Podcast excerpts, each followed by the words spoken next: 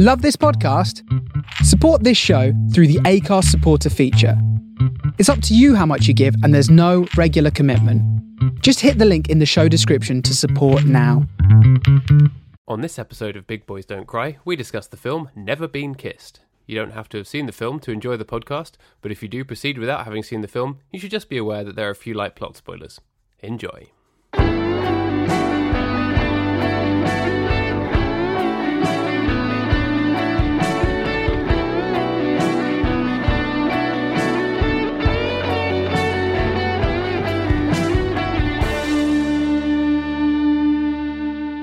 Good evening. Hello, hello. All right, you're um, you're done peeing. I am done urinating. Yes. Yeah. See, what podcast listeners don't know is that even though I told you I wasn't recording, I actually was. So now I've got the the Rob Gordon pee tape. It's going to be like oh, the no. Donald Trump pee tape. But it is. To be honest, um, if it goes for you the same way that it does for Trump, it's not going to do a thing to your reputation. So I don't think you have does anything this- to worry about. Does this mean I'm going to become Prime Minister now, Paddy? Uh, yeah, I hope so. I mean, you'd make a pretty good job of these Brexit negotiations, right? Now that David Davis seems like he's on the way out. I mean, my Brexit negotiation would just be turning up and saying, hey, make it look like we're not part of the E U, but make us basically be in the E U. Yeah. And just follow the Norwegian model. Is that what the Norwegians do? They just fool their people on a daily basis. Are they actually Ooh. in the E U secretly? The all of the Norwegian uh, people who they're, they're not in the E U, but what they do is they put a little Sweden flag on their jacket and then they sneak into the E U. the old, and that's how it works. The old Sweden jacket gambit. Exactly, yeah. It's the oldest trick in the book. yeah, but no, but, um, but if um, the only people who really care if Brexit doesn't happen are the gammon, right? So. And they only get their news from, like, shit newspapers like the Daily Mail. So all we really have to do is just can Brexit, but pay off all the Daily Mail and all the tabloids to lie and say that it's happening, and then they'll believe that it's happening, right? How hard could it be? That's a brilliant idea. And now that Paul Dacre's on the way out, you know, who knows? Maybe the newer person would be more, more amenable to those kind of bribes. I hope so. I mean, he was clearly a a man with... with not very much integrity. That, um, that's putting it very politely. Well done. I'm proud of you. So maybe we could get someone with even less integrity, but who's slightly less of a gammon. Yeah. Who's willing to accept a, a, me, a medium-sized bribe to just say, yeah, Brexit's definitely happening. Yeah. Wait, wait, I've got it. Ken Livingstone. It would just be Hitler on every page. It would, instead of the ideas of Hitler on every page. Yeah, and no ideas, just just the word Hitler over and over. And occasionally the word Zionist. I'm I'm imagining a kind of all work and no play makes Jack a dull boy situation here. Yeah. Where it's just Hitler over and over again, but like making up paragraphs. It's a thousand all monkeys the... on a thousand typewriters in the Daily Mail office just typing Hitler over and over. All of the, um, all of the pit. pictures are just kind of like assy pictures, but with Hitler written, yeah, to make it look like look like different things. Yeah, the gammon will never know the difference. No, no, yeah. it will. It will be fine. It will definitely work. Now, I'm glad you were a little late because I, I, um, that's, uh, that's usually my time when I practice my guitar. But tonight I um I picked up the bass and I was I was oh, working nice. out the, the um the Seinfeld music. So.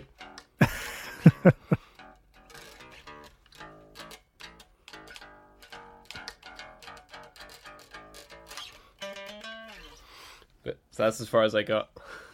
Very nice. Very nice. But um, as I think we may have even talked about this on this podcast before, but it was all done on a keyboard bass. And there's an incredible video of the guy like, at the keyboard like hitting it really hard and going ba-doo, ba-doo, ba-doo, ba-doo, ba-doo.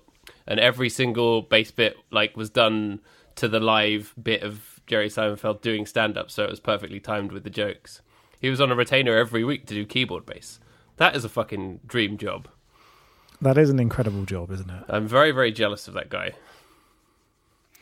Yeah, that would be um, that would be amazing, wouldn't it? To just be like, hey, come play keyboard bass for uh, uh, a um, comedy T V show.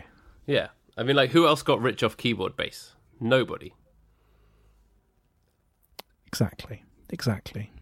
Yeah. Just this one person. We could be the next keyboard-based millionaires. I think this is this is the way it's going to go down. We'll go, yeah, we'll we'll go there. We'll have like a YouTube channel and where we, we get like the news on, and then we just play keyboard bass over like David Davis giving his stupid Brexit speech or whatever. The kids will love it. Se- Seinfeld is incredibly popular and relevant to today's teens in their world of Snapchats and Minecrafts and whatever. Compu- it is. Computer Legos. I I hear um I, I hear that they're all talking about Seinfeld. Yeah, they love it. It it's replaced Pokemon as the craze amongst youngsters. Yeah, Seinfeld go. Yeah, you just point you your phone it. around, and there's there's like a little little Jerry Seinfeld, and you open up you open up your computer in augmented reality, and he's standing there just like trying to tell jokes at you, and you have to like play play the keyboard bass on your phone and time it right.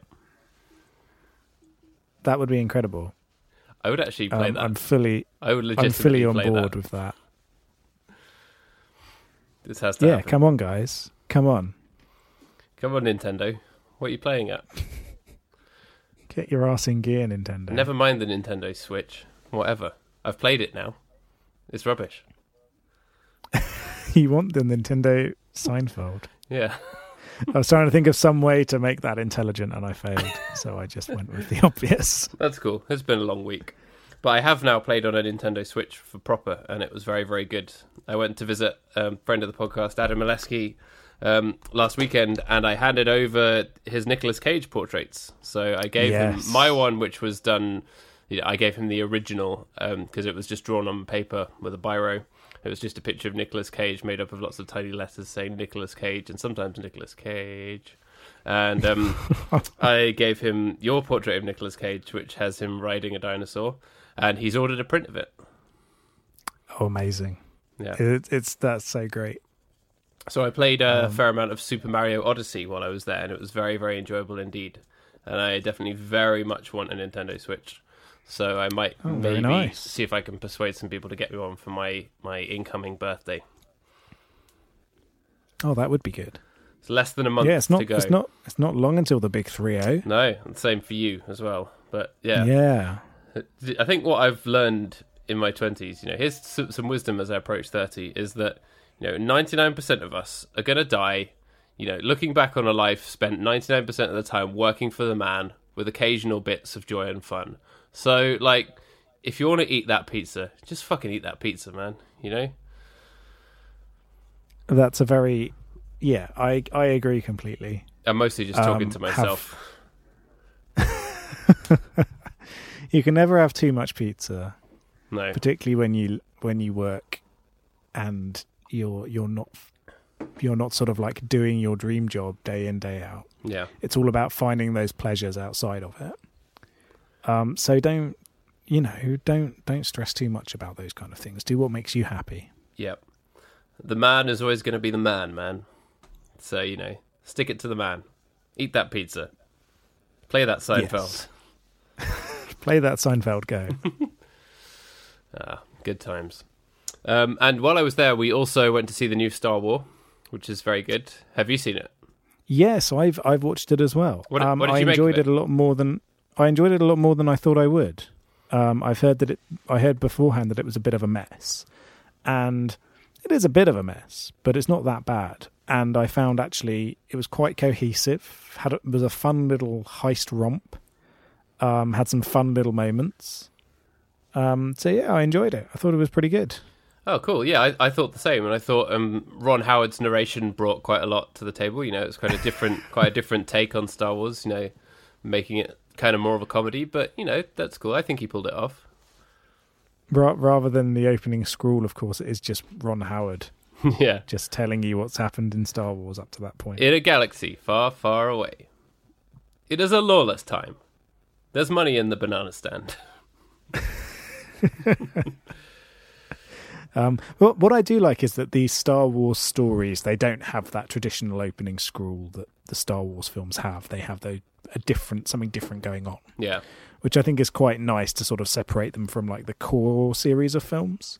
Mm-hmm. um I'm not sure what the next standalone a standalone one's going to be. There's going to be an Obi-Wan movie. Yep. Um, and I think there's going to be a Boba Fett movie. Which I hope they'll let um, Ewan McGregor come back after his good turn in um, Phantom Menace. I couldn't remember the name of it. Uh, well, he was one of the few good things about that, that train wreck of a trilogy. Um, yeah. He he did he did do good Obi-Wan, and I think he's already said that he's receptive um, to coming back to it. So I imagine that if it does move forward, then um, then he will be involved. That's cool. I'd I'd watch that. And then isn't there the the the Boba Fett film? Yes, yeah. So there's going to be the Boba Fett movie, um, directed by James Mangold. Um, Who is he? Who did he did Logan? Okay. You know, the uh, and um, also did the s- uh, sexy werewolf film. S- the sexy werewolf film. Yeah, the sexy angry wolf boy film. Not to be confused with Twilight. Yes, it, um, a different kind of sexy angry wolf boy, of course. Hmm. Um, but but he did he's done quite a good sort of like variety of films. So he's done he did, he did a film called Copland. Um, which name. Is a very silly name for a film, but it's actually a really good sort of like action crime movie. Sounds uh, like a with... Sega Mega Drive game I would have rented from the video store. And then returned early because it was so bad. Yeah. Um, yeah. Uh, with, uh, it's got uh, Sylvester Stallone in it and then Harvey Keitel, Ray Liotta. Um, Sold. It's a sort of like crime action flick. It's very good. Also did Girl Interrupted. Oh, okay. Um, I've never seen that. Did Walk the Line. Oh, man. three ten to Yuma. Walk the Line is um, is great. Yeah, so he's a, he's a very accomplished director. Um, I don't know how they're going to do a Boba Fett movie, because the moment that you start giving Boba Fett character, the moment he starts to fall apart, because he's basically just a gruff bounty hunter. Yeah. Um, so I'm hoping they kind of do a Mad Max style thing with it, where he's where in in all the Mad Max movies, really Mad Max isn't the main character. Yeah. Uh, Max Rokitansky just kind of turns up, does some stuff, and the, the real plot revolves around other people, and that was you know that was true in Fury Road, um, and true in Mad Max two, which are the two best Mad Max movies. And I'm hoping they do something kind of similar, where Boba Fett is just kind of like a force to be reckoned with that enters this situation and blows some things up, and then it dissipates.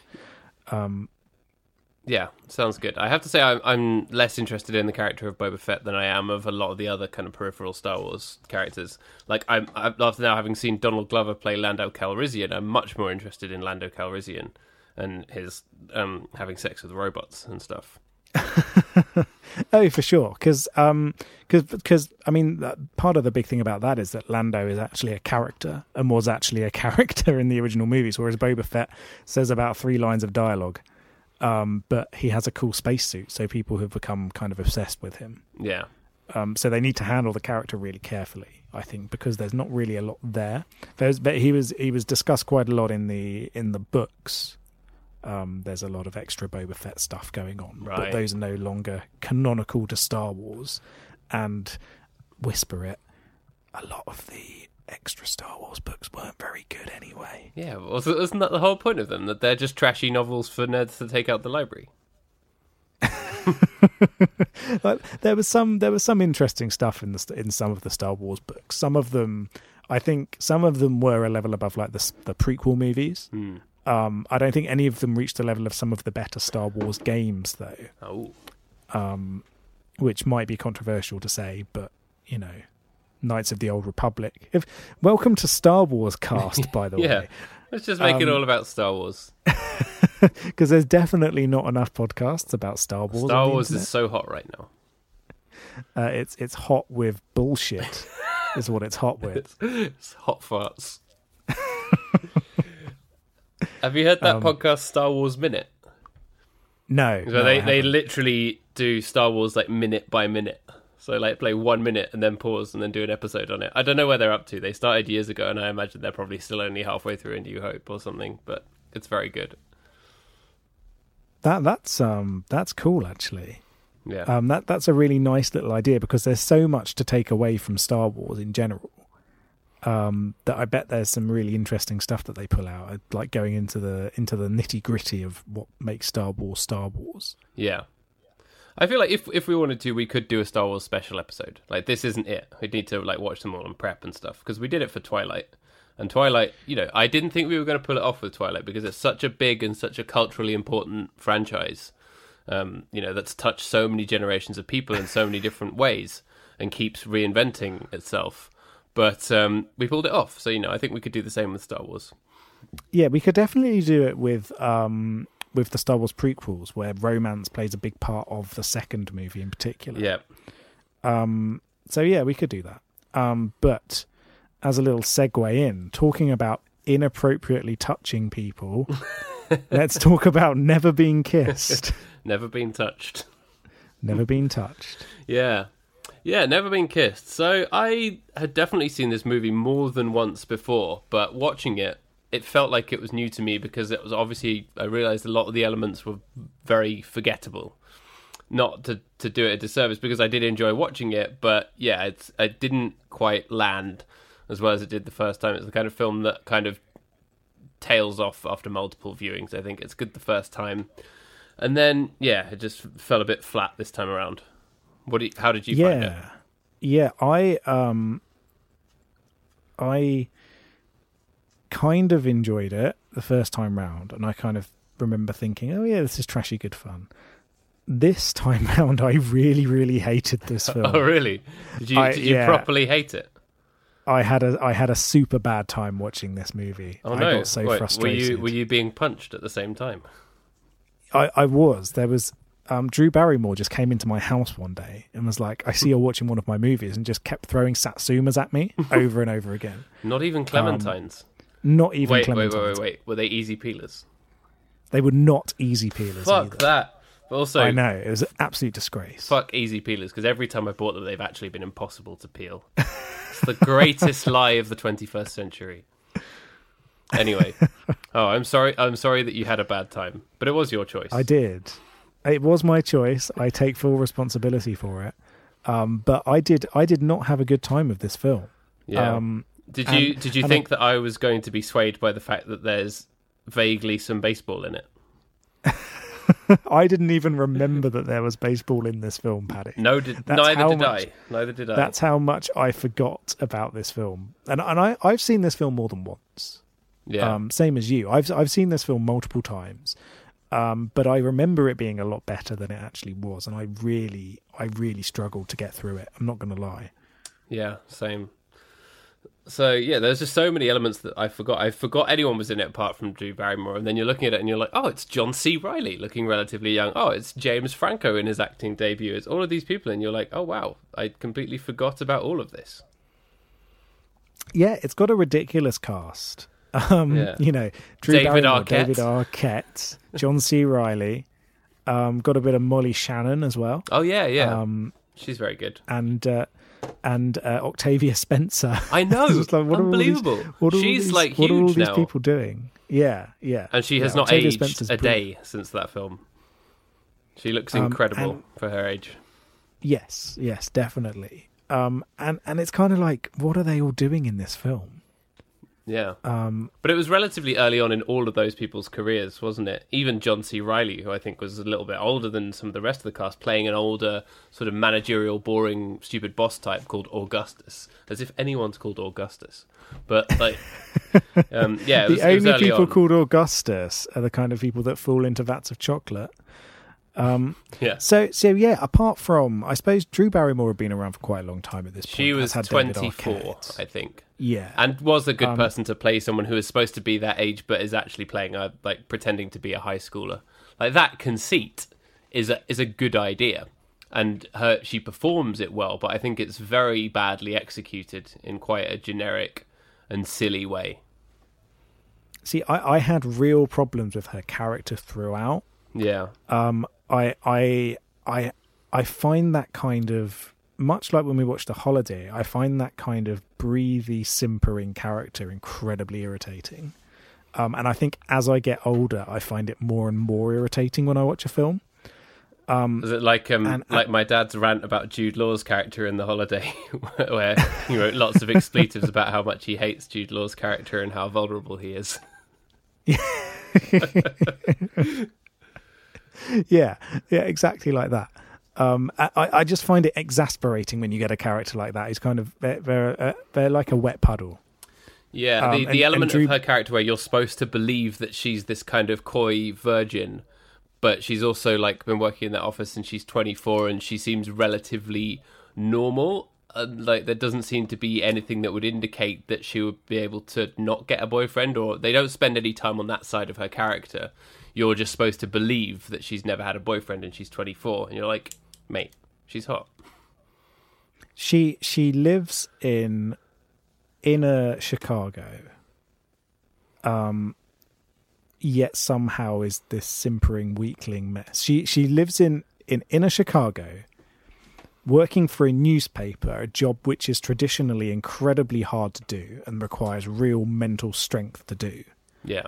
Um, and somehow she's this this simpering mess of a character who who you feel like a gust of wind would blow her down. And multiple times throughout the movie, she'll like collapse under the slightest bit of pressure. And and that's not what you want from the main character of your supposedly breezy romantic comedy. Yeah. It's it's yeah, that's she ends up being then kind of passive, doesn't she?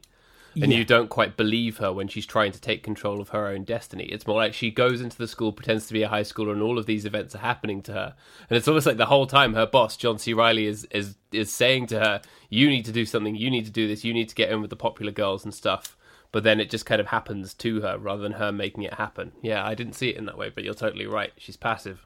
It's a problem. Yeah, she she, she basically just fumbles around for a bit, somehow comes out of it with everyone cheering for her in spite of the fact that, you know, she pretended to be a high school student, um, and and was a creepy mofo, basically. Yeah, the, the the third most creepy mofo in this movie. Second is not... so second is second is David Arquette, who I, yeah. I mean, I love David Arquette, and I kind of love his character in this. But there's that moment where he gets He's the furious baseball boy. about. I'm always going to have a soft spot for the baseball boy. There's that moment where he gets furious about his baseball dreams not going to come true. And you're like, dude, no one was going to let you do this. Yeah. You look like you're about thirty years old. No one is going to let you go to college yeah. to play baseball now. And no one questions um, his age either when he goes to high school and he's obviously like thirty. They're just like, yeah, come on. No. Come and, jo- and, and come both... and join the team two-thirds of the way through the season, because that happens. They... They they both look so unbelievably old. Uh, they it's it's like the equivalent of the casting directions for Beverly Hills nine oh two one oh, where it was a bunch of late twenties supposed to be playing high school students. Apart from here, it looks like that because they've also got very very young people playing high school students. Yeah, like the the friend, what's her name, Aldis, as if anyone's called that, which sounds like a supermarket. she she was actually sixteen. Yes, yeah, exactly. So um, that's fair Lily, enough. What's what's her name? Lily. Lily uh, something. Uh, Lily Sobieski, I think. Yeah, that's how you pronounce it. Who was one of those um, people I like vaguely recognise from other stuff. Yeah, I, I really like her in a lot of things. I think she's quite an underrated actress. Um, she she's really good in. There's this wonderful trashy horror movie I love called um called Roadkill, uh, otherwise known as Joyride, depending on where you are in the world. Um, and it's about um. Paul Walker and Steve Zahn, aka Phoebe. I feel like you've talked about this before. This sounds it's very so, familiar. Yeah, it's so good. And they basically they they get a car and they drive across the country um, to go and meet Lily Sobieski, who I think is the best friend of Paul Walker, um, to go and pick her up from college to bring her back home. Um, but Steve Zahn decides to install a C B radio in their car and starts pissing off truckers. And it turns out that one of them is like a serial killer and starts chasing them. Right. It's like a really trashy two thousands era version of um, of Duel. It's, it's really good fun. It's a really good fun movie. Sounds excellent. Um, yeah, I really. It's one of it's one of those trashy movies. Whenever it's on T V or whenever you feel like like down, you can just chuck that on and you'll have a load of fun. Like Tremors. Yes, exactly. It kind of, imagine a Tremors apart from it's a truck, not worms under the ground. same same kind of vibe. Yeah, the trucks burrow and then they fuck up the houses and then Kevin Bacon has to shoot them. exactly exactly with a big old gun. Yeah. um and yeah and and like her character, it kind of plays the same role as um She's All That, same kind of thing. Mm. outcast feisty outcast yeah um This but, film definitely had a distinct lack of, like, Freddie Prinze Junior playing hacky sack on stage while saying a weird poem. And I, I enjoyed that so much more than this film. Yeah. Because the lead, the lead of that isn't a dead weight. The lead of um, ten Things I Hate About You isn't a dead weight. But in this movie, Drew Barrymore is a weight that sinks everything. Yeah. And it's really sad it, to watch because I really like her. I think she's a fantastic yeah, actress yeah. and director, and she's done a lot of great roles. And I think she's very attractive. And she's, yeah, she's just generally very, very great. So it's very, very disappointing to see her in yeah such a flat role, especially when your memory of the film is that it was sort of okay. But then having now, I think having done this podcast for a while and rewatched some of the films, like you say, like She's All That, I couldn't help but compare it to She's All That in the back of my mind. You know, just thinking about the hacky sack scene and all the kind of funny, silly bits of that film that Never Been Kissed never really had any funny scenes like that. I don't think I really laughed much. No, there wasn't very much humor in this film at all. Yeah, um, which I think is its main problem. Is if it's it's a it's a teen romantic comedy with no real teens, no real romance, and no real comedy. Yeah, that is unfortunately very, very fair. I think it's um, quite um, nineteen ninety-nine. They were churning out a lot of this kind of content, weren't they? And this is kind of the the sort of bum end of it. Like they they're having a prom, and the theme is the millennium and stuff. But still, nobody went as the millennium bug. As if that would happen. Yeah, and, and and I think yeah they had to change the they had to change the theme of their prom, didn't they?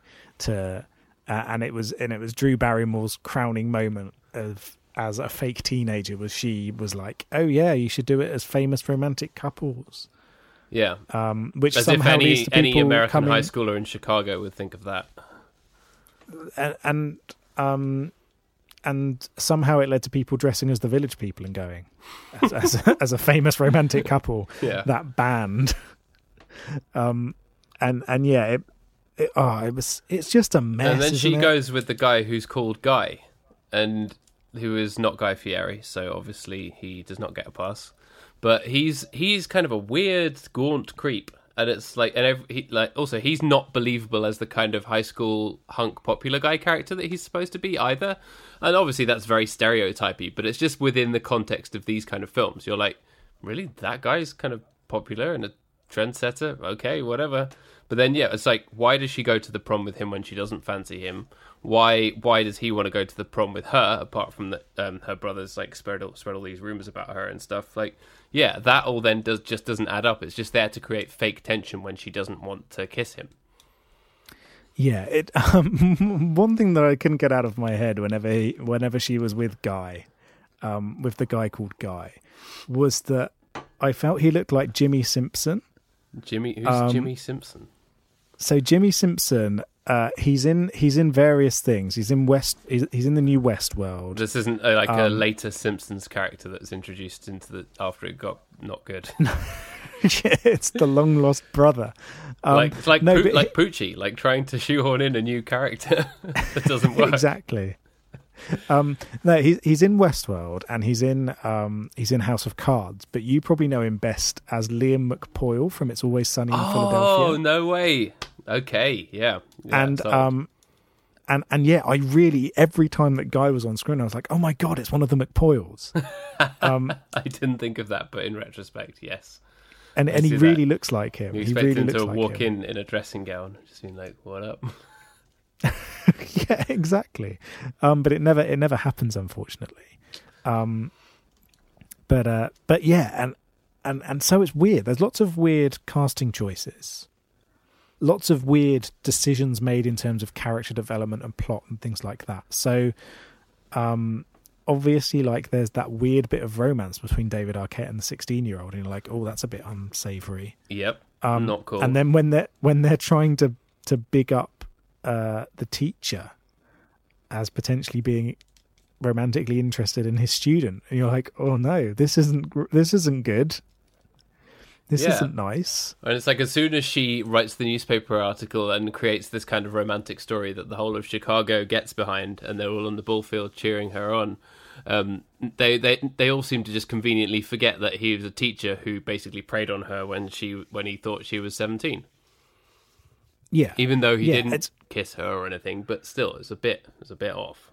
It was still, it's still strange because in the back of your mind, you're just thinking this is a, um, this is a high school teacher, um, clearly being romantically interested in his student and not entirely shutting it down immediately. Yeah, and that as a as a conceit, that's kind of the central conceit of the film, and that just makes it all feel very unsavory and a bit unsettling, really.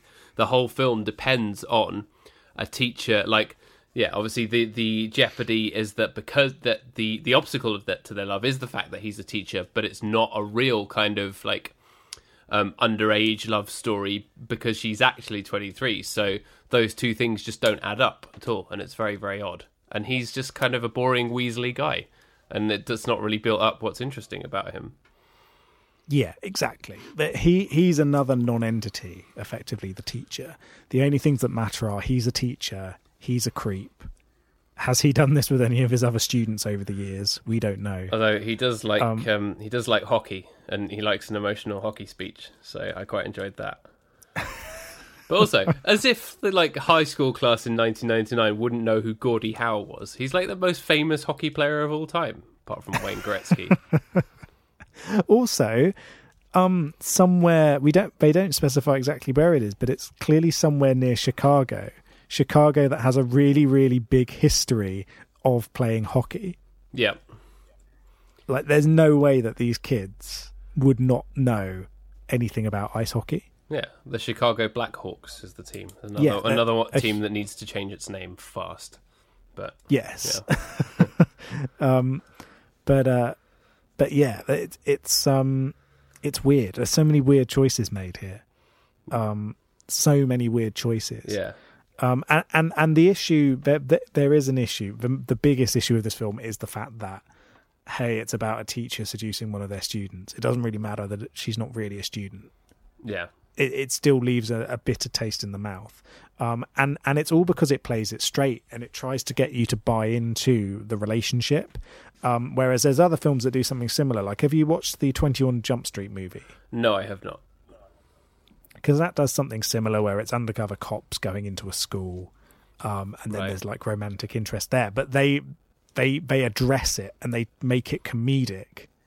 So you, it's all done with a wink and a nod, and you're like, okay, yes, yeah. we understand. Or These like, people understand um, that this is unbelievably taboo, and they're making like a satirical comment about it. Um, whereas here, it is just played straight. They really want you to buy into this this romance. Yeah, it, it cares a lot more about the romance than it does about the comedy. Whereas if you're going to do something that's a bit like that, as you say, you got you got to wink and nod it. You got to make it silly. Like the, it seems like they yeah they play they just played the whole thing way too straight and just didn't have enough fun with it. They didn't look at any of the scenes and go, how can we have a lot of fun with this? I, I felt like yeah there, there's no real there's not really a lot of fun here. No. Um though what did make me laugh oh. quite a lot is when um I, I said I didn't laugh, but I did laugh at this, is when the first time she sees the teacher and it goes all like eighties, and um it's um the song is Love, I Just Died in Your Arms Tonight. It must have been something you said. And I love that song, and it's one of those amazing eighties one-hit wonders that I bet you can't remember the name of the band. I have no idea who sings that song. I know the song, but... Cutting Crew is the name of the Cutting band. Cutting Crew. Yeah. I don't know why, but that name always makes me chuckle. It's a great eighties band name. Yeah. It's a great song. It's got a really cool like little guitar breakdown as well that you always forget about. It seems to come on a lot when I'm in the barbers getting my hair cut, because they always That's say um, Magic F M, and it's but it's like oh, dr- drive time, so between six and seven. It's always like that. Phil Collins and me and the barber will have a chat about what a wankatory Phil Collins is. It's great because he is a wankatory. Oh, yeah, Phil. yeah. Although apparently he's not very well, so I don't want to wish him. Oh, really? Yeah, he's been performing in a wheelchair. Oh dear, that's really bad. Yeah, so that's a shame. But yeah, that the use of that Cutting Crew song made me made me chuckle. And there's a good use of Madonna as well in one of the flashbacks to her real high school days. Yeah, and, and those aren't very funny either. No, it's like they people were just bullying her for no reason, and all the stuff about her supposedly being like a geek in high school all feels very fake. It doesn't feel yeah. right, real. It's just based around some like pun on her name and the fact that she wore glasses or whatever, and it's like, yeah, come on, mate. She would have been popular. It's, it's all unbelievably vapid, and and this character wouldn't be popular because she's so unbelievably irritating and weak. Yeah, like she, she no one would want to hang out with her. Um, the fact that she makes friends in this high school is unbelievable, unbelievable because A, she looks like she's in her mid-twenties. Yeah. N- like, high school students aren't dumb. They would think, you know what, this is probably not a real teenager. Um, she then has no ability to speak to people whatsoever. Um, every time she tries to speak to people, she completely fails. And then when she does manage to make like a relationship with someone, she then asks the most obvious journalism question of all time. Yeah. Which is like, what do you want to be when you grow up? What are your hopes and dreams? Where will you go with your life? It's like, yeah, that's definitely a very natural thing that someone would say to someone that they just met. Um, and, and yeah, I, I just don't, I just don't buy it. I, I don't buy her character. Yeah, it doesn't work at all. It's yeah, it's very bad, and it's a shame. It's it's disappointing. I think uh, this kind of film, you you don't go in with the high expectations. You don't want some kind of literary masterpiece or even something that's that romantically satisfying. You just want it to be silly and fun, and it wasn't those things, was it? Yeah, it's a, it's a silly premise. You want some comedy in there. Um, yeah. But there's not there, there's nothing here that will make you laugh, really. But I totally forgot that the journalist thing was even a thing. In my head, it was just a straight-up high school movie about a girl who's never been kissed, um, finding her way to becoming prom queen or something. And that actually would have been fine. It's like, if you could have just made that movie, even though it's a vapid premise, if you have fun with it and throw in some hacky sack and some pube pizza or whatever, like, it's, it, that, that's that's how it works, you know? Yeah, I, I did remember the, the, the premise. I did remember the sort of uh, the kitsch idea of she's a she's a journalist who goes undercover at a school as a student. Yeah, um, and oh, it's just oh, so disappointing. I rem- I don't remember it being good, but I remember it being fun. Yeah. And instead, it was not fun. Um. And, and and there are moments where they try and introduce comedy, but it's mainly done through like bad slapstick. Yeah. Um, or like making fun of stupid popular people. So like looking at the looking at the popular kids and going, ha ha, aren't there a bunch of airheads? Which always seems always seems like a very cruel kind of comedy. Yeah. Or look at all these apes trying to put a condom on a banana, as if anyone would fuck that up, even if you're sixteen. Which is not a thing, by the way. No one goes into sex ed and gets you to put a condom on a banana. That's the most ridiculous shit I've ever heard. It, I've only seen that happen in movies, and it happens all the time in movies. Yeah. Um, but yeah, so like you've got, you've got like Jessica Alba, James Franco, one of the McPoyles. um, I, I like the the the popular kids, and they're all like seen as really stupid. And, and that's kind of like their main characteristic is, oh, they're so dumb. And it's like, mm, was this movie written by someone who was bullied at high school? It probably was, yeah. Uh, and wants and wants to and has never really gotten over it. It probably is, yeah. Well, it's it seemed to have been written by a, a team of Cohen and Silverstein. And I looked through some of their other films, some some good, some bad. I can't remember them now, but it seems like their most recent thing is this. Um, Amy Schumer film that seems like it's very bad. I haven't seen it, but um, apparently it's problematic and not good. Have you seen it? I, I haven't seen it, no. Are you talking about um, I Feel Pretty? Yes. Oh, do you? Yeah, I've, I I always feel pretty. Um, I feel I, I feel as though I've heard bad things about it from people. Yeah. Um. But okay, um, I, I'm on, I'm on no the Wikipedia. In... Mark Silverstein.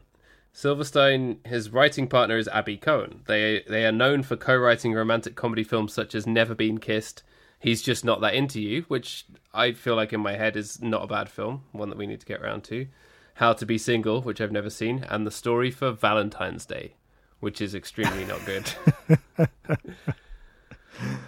Oh man, that's a, that's a real yeah. that's a real great thing. Yeah, I've heard I've heard he's just not that into you is pretty good fun.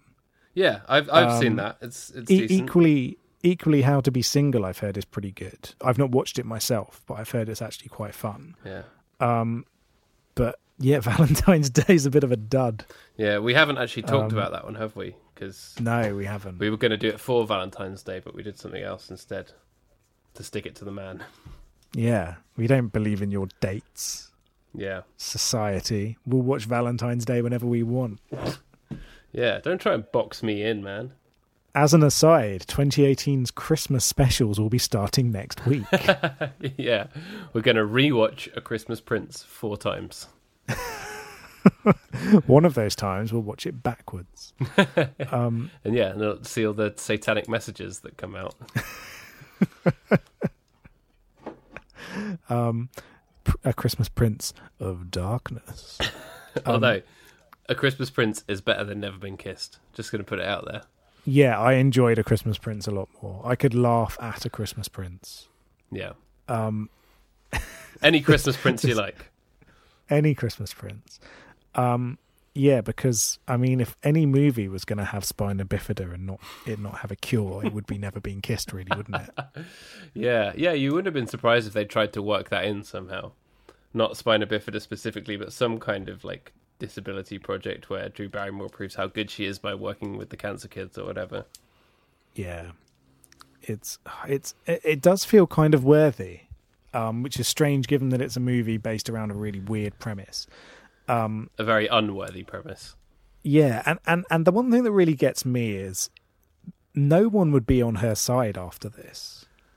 Yeah. Like, the, the, the kids at the school would not be happy with this whatsoever. Um, they would feel betrayed to. Yeah, you're, by a sketchy you're supposed to believe that the who's... whole of Chicago like is really behind her story. It's kind of like it's a bit like even though it came before the film How to Lose a Guy in Ten Days, which has the same kind of thing where she writes an article and that's the thing that gets the guy back. But it's like, yeah, you're supposed to believe that sh- everyone's behind it, but actually they'd be like, "Why did you go undercover in a school, you weirdo?" Yeah, and, and and the fact that it eventually turns out that the, the attempt to be undercover in, undercover in the school is then to, like, trap a teacher into having sexual relations with a student. Yeah. Um, that is... no one's going to think that that's good journalism. That sounds like the premise of quite um, a gritty film, really, doesn't it, when you think about it? Yeah, and it, and it ends with someone being impaled on a weather vane. um, which does not happen in this movie, which I think is a real shame. No. Um... But, uh, and also, at the yeah. at the end of the film, when she gets kissed on the baseball field before the game, her brother, who is also revealed to have been impersonating a high schooler and playing on the baseball team, he's somehow still on the baseball team. He's in the dugout with all the other players, and you're like, yeah, did they just let him carry on? He's he's been made he assistant coach. Serious fraud. Oh, he, he, right. He's made the assistant coach because that's definitely what you do with a creepy thirty-year-old man who started hanging out at high school. Make him just make him a coach. Yeah. Um, and, and, and let's be honest here, the teacher would not be interested in having a relationship with her. No. They don't really know each other what, whatsoever. She knows a tiny bit about him, but they haven't really spoken at length about anything. Yeah. Um, everything he knows about her is a lie. He was trying, she was trying to then dupe him into a relationship, which would have then cost him his career. Um, yeah. So why the hell would he do this? Um, based on the previous relationship, he clearly has no in no difficulty finding like someone to be in a relationship with either. Yeah, um, it's very odd. It's yeah, the, the the fact that this film has a happy ending romantically is very strange. Um, ev- everything feels strained, everything feels forced, um, particularly the end. Yeah, very very forced indeed. And yeah, you're supposed to believe that they that they really love each other, and it's like, well, actually, all that's happened is she's made some references to books, and he likes that because he's an English teacher, and she says some Shakespearean shit, whatever. Yeah, like throughout the film, he literally says nothing that a teacher trying to get enthusiasm into his class wouldn't say to a student. Like when when I was at college, I'd have discussions with my teachers about things like that. Um, and and they're just happy to see enthusiasm about, about a subject that they teach. Yeah. And so they would have that dialogue with a student where they talk about like books they liked and things like that. So it doesn't feel as though there's any romantic connection between the two of them, and still yeah. it, until near the end, and it starts getting a bit creepy. And the first time, oh, you see him out once, and then he has a girlfriend, and then she just conveniently disappears. And it's like, why introduce yeah. that if you're not going to make it into a proper piece of Jeopardy? Like, why did you bother? Yeah, because it it makes literally no difference whatsoever. Yeah, because that's not really the um, real obstacle. The real obstacle is that he's a pedo. Yeah, exactly. Um, I'm looking forward to um, to the sequel where he's still a teacher, but he ends up bedding one of his students. Yeah, and it's a it's a horrible drama about Drew Barrymore being like, "Oh God, what have I done? All the warning signs were there." Yeah, it's a sort of like it's a Jonathan Franzen type novel. a, yeah, exactly. There's a five hundred page literary masterpiece by a fifty year old white man in there somewhere. Why is it so hard to be a white man attracted to teenagers? By Jonathan Jonathan. Those two Jonathans are spelt differently, by the way. One's got an A and one's got an O. Yeah, no, it's spelt J O N A T T O N. Jonathan. Jonathan, yeah. um, yeah, and I wrote down in my notes that the scene where you, you see her at her own like high school prom and she thinks she's going with the popular guy who then drives past and eggs her, that scene actually feels really like brutal. It was actually genuinely very like hard to watch. And like you can easily make that kind of thing funny if you frame it in the right way, but because it played it so straight, I actually just felt really bad for her and it made me feel sad. Yeah, and I, I think that scene is supposed to be a feel bad for this character, but because they they so dismally failed to inject any humour into this film, it's just everything's a little bit sad, and then that scene feels really, really, really sad. And then yeah. it kind of tries to return to normal, but you're just like, oh, that's really bummed me out. Yeah, it it was hard for it to come back from that. Um, and, and there's other movies that do that kind of prom rejection incredibly well and, and keep it funny but tragic at the same time, whereas this film, everything just feels quite tragic. Yeah, like what's the one with the original emotional dad speech that we watched early on? Um, there's there's prom action in that, isn't there? I think we've watched quite a lot of movies where there's some serious prom action going on. Yeah. Oh, it's um, ten Things I Hate About You, isn't oh, it? Right, That's the okay. one with the original yeah. emotional dad speech. Where it's li- O G, literally... O G dad speech. Literally all baseball metaphors. You've left me on the bench, Julia Stiles. Yeah. And what, is, what Never Been Kissed lacked as well was a properly good party scene. Because there is a party scene, isn't there? But the party scene is yeah. where you make a big splash. You know, in ten Things I Hate About You, Julia Stiles dances on the table. You know, there's there's all these kind of things that it just didn't do. Missed opportunities. Yeah, the, the, the party scene in Never Been Kissed, the peak of it is a quiet conversation in a bedroom. That That's what constitutes a party in this film. Yeah. You should at least, like, toilet paper the house or something. Yeah, or have someone uh, uh, someone's parents come back and find that the house has been trashed and their son's high. You know, it's like little things. Yeah, like I, I don't want to talk too much about um about twenty-one Jump Street here because I think there's there's sufficient romance in that, and it and it would work as a good sort of like um good palate cleanser for for this film. Yeah, um, to, for it to be worth its own its own episode. But that has a very very funny party scene in it. Um, and, and so all the way through Never Been Kissed, I was thinking, why am I not just watching twenty-one Jump Street? It's effectively the same movie. Yeah. Um, but done so much better and so much funnier. When when was it made? This is relatively recent, right? twenty-one Jump Street, yeah, yeah. It's only a few years old. Yeah. Um, they, they've made two of them now. Um, and the second one's also quite funny. I don't know if they're going to do a third. Is it not a remake of an older thing? It is a remake of an eighties T V show. Ah, okay. Um, that starred Johnny Depp. It was one of Johnny Depp, Johnny Depp's very early things. I was um, um, but, confusing but, it in my head with The Taking of Pelham one two three, which is also ah. an eighties thing that got remade, right? Yes, that is not very romance heavy or comedy heavy. No. Both of those are very, very, very serious. Uh, yeah, um, I knew about it because it's it's a Beastie Boys lyric as well. Oh, okay, yeah. Let's take another um, Pelham, one, two, three. If you want to see the rhyme, then come see me. I got the savoir faire with the unique rhyming. That's as much as I can remember. That's my rapping. Um, but the twenty, twenty-one Jump Street um, and twenty-two Jump Street were both directed by Lord and Miller, who did the um, Lego movie. Oh, cool. I enjoyed the um, Lego movie very much. Yeah, and so and so and, and who... attempted and failed to direct Solo, a Star Wars story. Oh, was he the um, one who got fired? Yeah, Lord and Miller were the ones that got fired because Shit. Disney slash Lucasfilm were not happy with what they were doing. Um, Interesting. So, so yeah, but um, but twenty-one Jump Street and twenty-two Jump Street are very, very funny, as is the Lego movie. Yeah. Um, and and yeah, that and and Never Been Kissed is, is not a good film. I'm. I'm If you can't tell, listeners, by, by this point in the episode, I do not like this movie one bit. Yes, um, it's not and good, I will but not it's be watching not. It again. It's not awful, is it? That's the thing. It's it's mediocre. It's it's just about watchable, but you're never going to be like, I'm never going to watch it again now, having seen it I think three times. But it's not so awful as to make you like laugh at it or like or go like that was so awful. I can't believe this happened. It's just like, oh yeah, this happened. Yeah, whatevs. Yeah, it's the kind of movie that it would be on a Sunday afternoon about two o'clock and you'd watch about fifteen minutes and then turn over.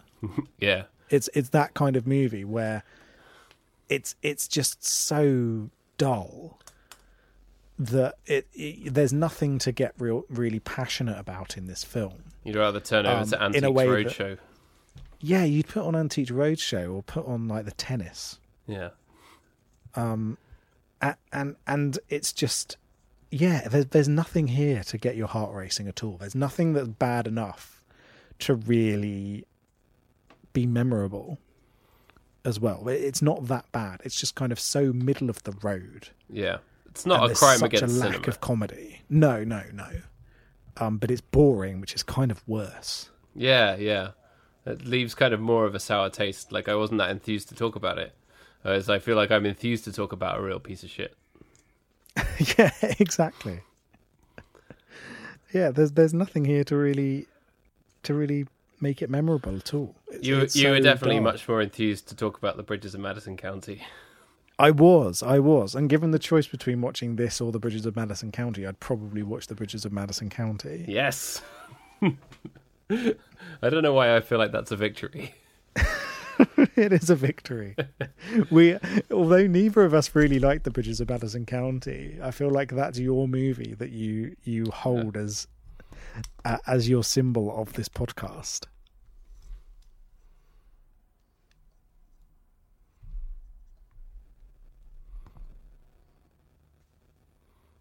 Hello. Hello. I lost you then for yeah, a minute. I um I knocked the phone over and hung up on you by accident. Sorry. Okay. Yeah, my bad. Um, yeah, you were way more enthused to talk about the Bridges of Madison County, and you wanted to watch it again. So let's watch it again. No, I don't want to watch it again. It's just that if you had a gun to my head and said, watch the Bridges of Madison County or watch Never Been Kissed, I'd probably watch the Bridges of Madison County. Okay, that's given me an idea for your birthday. Oh dear. Um, yeah. Yeah. This movie. This movie sucks, man. This movie sucks. Bull, it's bullshit. Bullshit. Although, get out. It has a link to the Air Bud cinematic universe. Would you believe? It really does it. In the form of Molly Shannon, who appears in I think one or two of the the Buddies movies. So not the ah, original Air Bud. Okay. Adam and I also watched Air Bud this weekend. Just gone the first Air Bud, and I found out I had never even realized as a, like an Air Bud fan that. They came about because of a real dog, really called Buddy or Airbud, whose owner did actually genuinely teach him how to play sports. So in the first Airbud movie, the dog's genuinely playing basketball. That is amazing. Yeah. And then he died, and they made ten films with other dogs where it's all C G I. That's capitalism for you. Uh, that, that is capitalism for you. Um, yeah, Molly... Uh, Molly Shannon is in Air Buddies and Snow Buddies. Uh, okay. As a character called Molly. Yeah. That's convenient. And it is convenient. Yeah. Um, yeah. But, uh, well, I'm pleased that there is that link to uh, to a greater film. Yeah. In Air Bud. There wasn't even any like good baseball content. The only good baseball content was when the coach slaps him on the ass, because that's what all coaches have to do. That is true. When you when you become a coach, you have to pass an ass slapping exam. Yeah, it's a, it's like ninety percent of the final grade, isn't it? Yeah, yeah. It's very important. They train for years. It's, yeah, they they spend years and years slapping mannequins. It's, it's all about timing, but also like sound quality as well. Um, yeah, you've got to get that slap to resonate. Yeah. And judging, you know, placing and size and variance, you know, there's there are a lot more factors that go into it than people think. It's quite a complex thing. It is. And th- and there's a uh, it's a it's a moderately successful slap on the arse. Yeah. It it's it's mediocre, like the film. Yes. Yes. Well, I, I'd, I'd say it's of slightly higher quality than the film overall. Yeah. It's not enough to save it, though. It's a, it's a Bon Jovi slap on the arse. It's halfway there. Yes, yeah. Exactly. It, one cheek. Whereas whereas what is... what is because this movie doesn't Bon Jovi it. I wouldn't give it the... No, I, I am not going to single figure this. Well, shall we, shall we rate it? The only other thing I had to say is that Drew Barrymore had an executive producer credit. So... Yes, because this film got to oversee it. But. This film came from um, her production company, I think. Right, interesting. Um, yeah, I think it was the uh, it was it came from Flower Films, um, which is which is her production company. Um, also did Donnie Darko. Oh, okay. Um, so you know that's pretty good. Um, not all of the movies that they've done have been great, though. Uh, Charlie's Angels and Charlie's Angels Full Throttle. Not seen them. Um, they are, they are not not good movies. Um, but it did do it did, it did do. Um, clearly, she likes the directors because they did also do How to Be Single, and He's Just Not That Into You. All right, okay. Um, so they clearly worked together quite a lot. Um, but yeah. Um, She did. She did have a role in making this movie beyond just starring in it. Um, thanks, Drew Barrymore. You couldn't have just spared us this movie, could you? Yeah, it's a shame. uh, do you have any trivia? Um, so unverified piece of trivia. It's been suggested that this movie has some connection to the movie The Major and the Minor.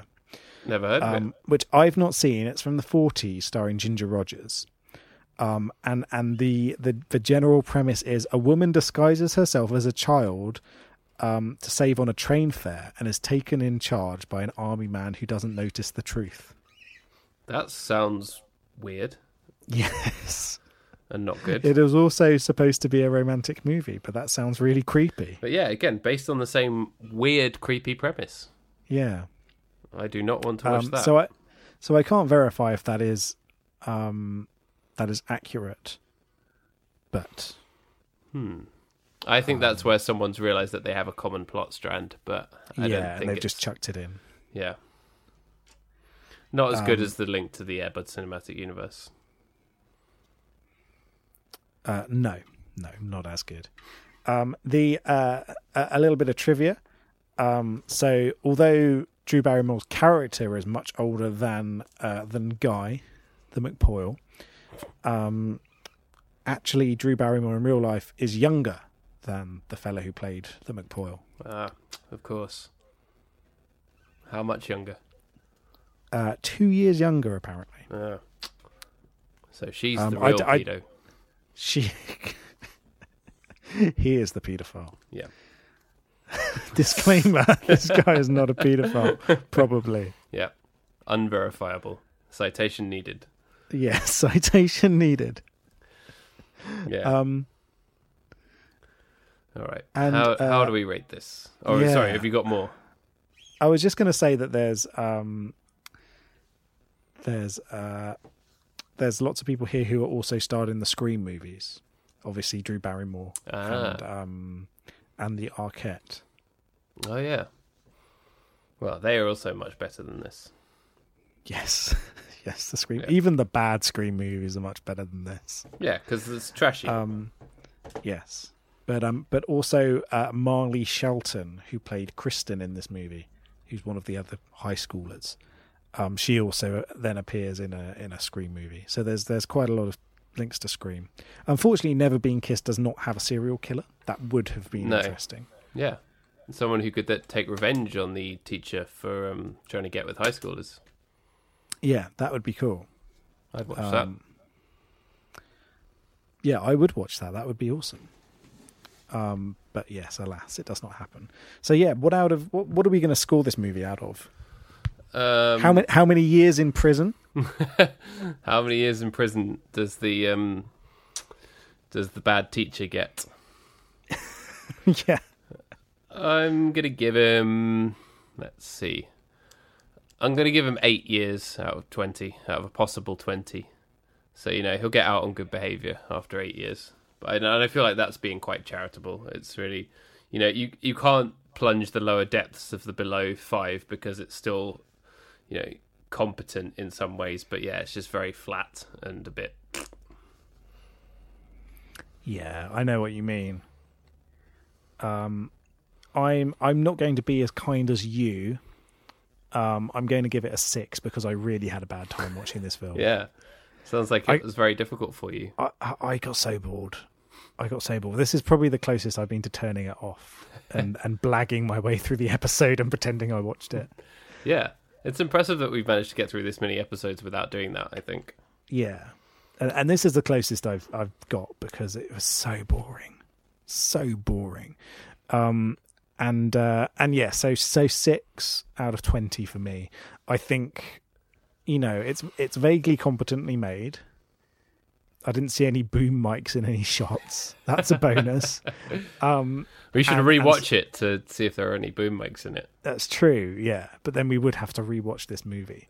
Um, and and so it, it's you know it's it's it's competently made as a piece of cinema, but it's unbelievably dull. No comedy, no romance, nothing in here is of interest whatsoever. Yeah. Um, it's like a boring commuter town of a film. That's a, that's a that's a good point. Yeah, that's a good that's a good way to put it. Um, yeah, so don't watch this film. Yeah. I know we normally say give it a watch, even if it's bad, but no, don't waste no your real, time. Watch don't some, waste your watch time. Watch something else. Go see the Star Wars. Yeah, go and watch Solo, a Star Wars story. Yeah. Um, it's more enjoyable. I recommend that. Nonsense. Go do that. And it's also got more of a romance. Yes, it has actually. Yeah, the romantic element of it was stronger than a lot of the Star Wars. Yeah, because mo- particularly the new Star Wars films, like in general, feel like sexless weirdness. Yeah. Um, where, when, where they don't dare to talk about romance whatsoever. Yeah, what, um, what The Last Jedi really needed was a lot of sex. It did. It it needed lots and lots of, of softcore sex scenes. It needed Tommy Wiseau to come along with his bum. Yeah. um, that's why it didn't sell. Yeah, that's exactly why it didn't sell. Adam Driver was the there, he was there on the set going, I have to show my ass or this film won't sell. He had to show his abs or the film wouldn't sell. Yeah. Um, but but yeah, so so the Last Jedi did did, did a fair amount of, of of romance in comparison to the Force Awakens. The Force Awakens felt really romance weak to almost a weird extent. Yeah. Um, whereas in the Last Jedi, there's there's a little moments, there's a little frisson of oh, there's some there's some romance going on here potentially. Yeah. Um, but Solo's yeah, Solo's the first one that's really sort of been like, hey. These two people are attracted to one another and they kiss. Yeah. And like he's yeah. actually trying to find his way back to her, and that's his raison d'etre for a, yeah. fair, a fair bit of the film. Spoiler alert. Yes. Like whereas whereas particularly in like the Star Wars prequels, everyone feels like sexless weirdos. Yeah. Um in Solo everyone felt like real human beings. Yeah. Um, which was nice. It was nice to have some real humanity in these movies. Even Paul Bettany. Um, Even Paul Bettany. Who always ends up playing the most inhuman characters. Yes. God bless him. I do love a bit of Bettany. Yeah. But um, you get to see his bum in A Knight's Tale. Oh, you do actually, don't you? Yeah. What He's dude? Just walking along in the nude. And and that's why that movie sold. Exactly. That's the most successful movie of all time, A Knight's Tale. Citation not needed, because everyone knows it's a fact. Yes, precisely. Um. Anyway, what have we got next, Paddy? What have we um, got next? So, at my wife's request, we are going to watch Baywatch. Oh, the very nice. Relatively recent one with the Efronator. Excellent stuff. Which I have not seen. I don't think it did particularly well at the box office, but why not? It's the start of the summer. It is the start of the summer. We need handsome men with their tops off. Yep. We need some people who stand in the darkness, afraid to go into the light. Yeah, including the Hoff, who does not reprise his role, but I understand he was consulted. So that's oh, that's good. good. I'm pleased they talked to him. Yeah. He went, "Hey Hoff, is this cool?" He's like, "Yeah, for sure." Okay, excellent. I'm looking forward to this then, Paddy. Yeah, man, it's going to be good. Do you have anything else you want to talk about? Um, no, I think that cool. is it for me. Yeah, I think we're good. We don't have any more follow-up. People, people have been enjoying the Greatest Showman episode, which is good. People laughing at a joke that I made about Roseanne, which is good. So yeah, I'm always here for that. Always here for dunking on people who've who've revealed themselves to be right-wing goons on Twitter and then can't handle it. Yeah, you know, always, always here for that. We're always happy to provide that as a, a service. Yes, yes, definitely. Yeah. So yeah, as always, you can drop us an email, bigboysdontcrypodcast at gmail dot com, on Twitter at bigboysdontpod.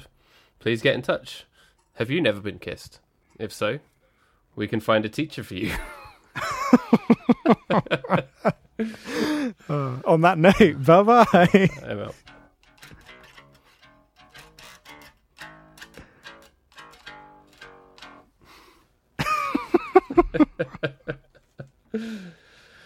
Ah, oh, Seinfeld.